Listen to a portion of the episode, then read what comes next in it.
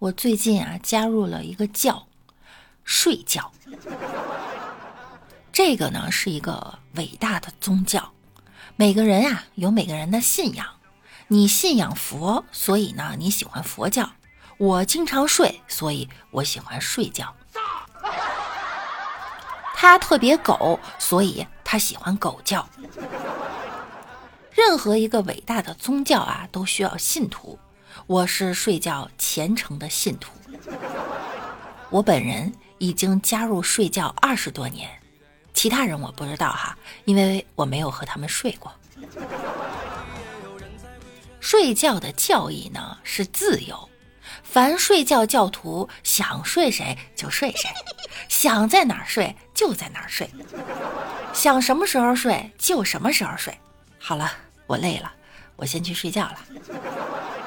所以呢，这期节目就先到这儿哈。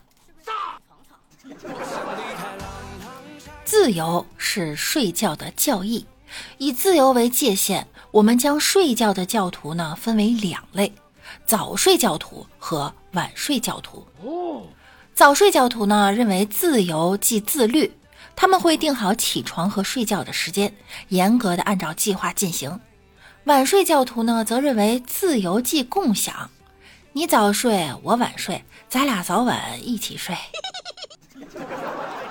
早睡教徒早上会进行早起这项仪式，早上祈祷哈。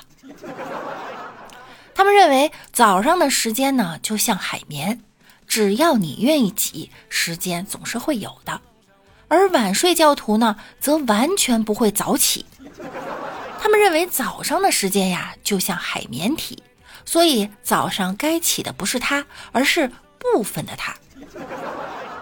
但是最近由于工作压力和学习压力呢，不少早睡教徒加入了晚睡，而不少晚睡教徒则误入歧途，加入到通宵不睡觉中。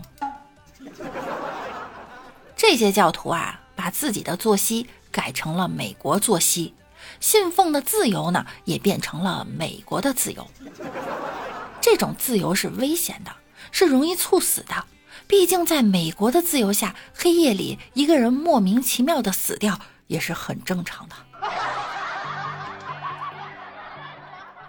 近日啊，山东大学齐鲁医院的医生说，他诊断了一个病人。这名病人呢，是一个二十五岁左右的女性，面部已经有了老年斑。这女孩呢，基本没在十二点前睡过觉。医生说呀，与熬夜和内分泌失调、紫外线有关。我在二零二三年三月二十号在网上确诊了老年斑。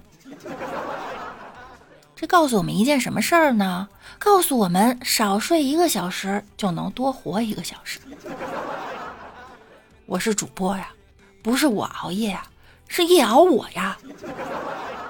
看之前是放心的熬，看完这条新闻以后呢，就是害怕的熬。三月十六号，在河南有一个小孩儿太顽皮了，顽皮到他用钳子夹伤了下体，妈妈是既心疼又生气。一个没看住，趁妈妈上厕所的时候，这小孩玩什么不好，非玩钳子，钳子剪什么不好，非得剪，都夹出血来了呀！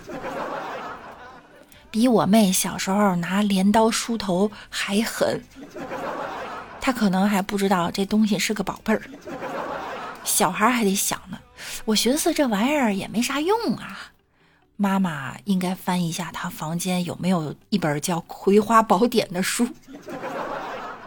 妈妈，以后我就是您闺女啦。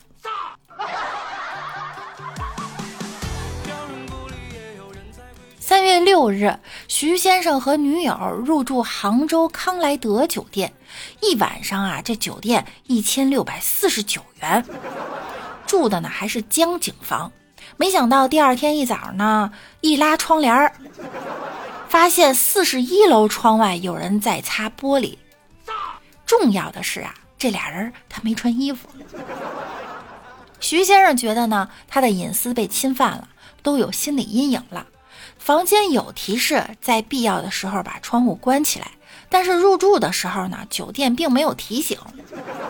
于是呢，徐先生就把他给投诉了。是上城区文广旅体工作人员说呀，只能说酒店在服务上面呢有一点瑕疵，触犯隐私，从法律上说呢是很难界定、很难举证的。最后，徐先生表示啊，如果协商无果，后续呢将起诉该酒店。网友们评论了：拉窗帘没问题，工人干活没问题，没穿衣服是个人行为。还有网友说，我要是小哥啊，必须赔我精神损失费，一大早让我辣眼睛，我可是高空作业，这要掉下去了，还说我侵犯隐私。还有网友说呢，住过这种酒店的都知道，如果真有擦玻璃，会提前通知。评论反过来说住客的是什么意思？共情资本家呀？你要是没拉上窗帘，人家故意去看你是别人不对，可是你突然不穿衣服拉开窗帘，人家不想看也得看到了呀。好比你在大街上突然脱光，告诉别人耍流氓一样。还有网友说，不管住多高，不穿衣服拉开窗帘，都是会有被看到的风险的呀。这件事情你们怎么看呢？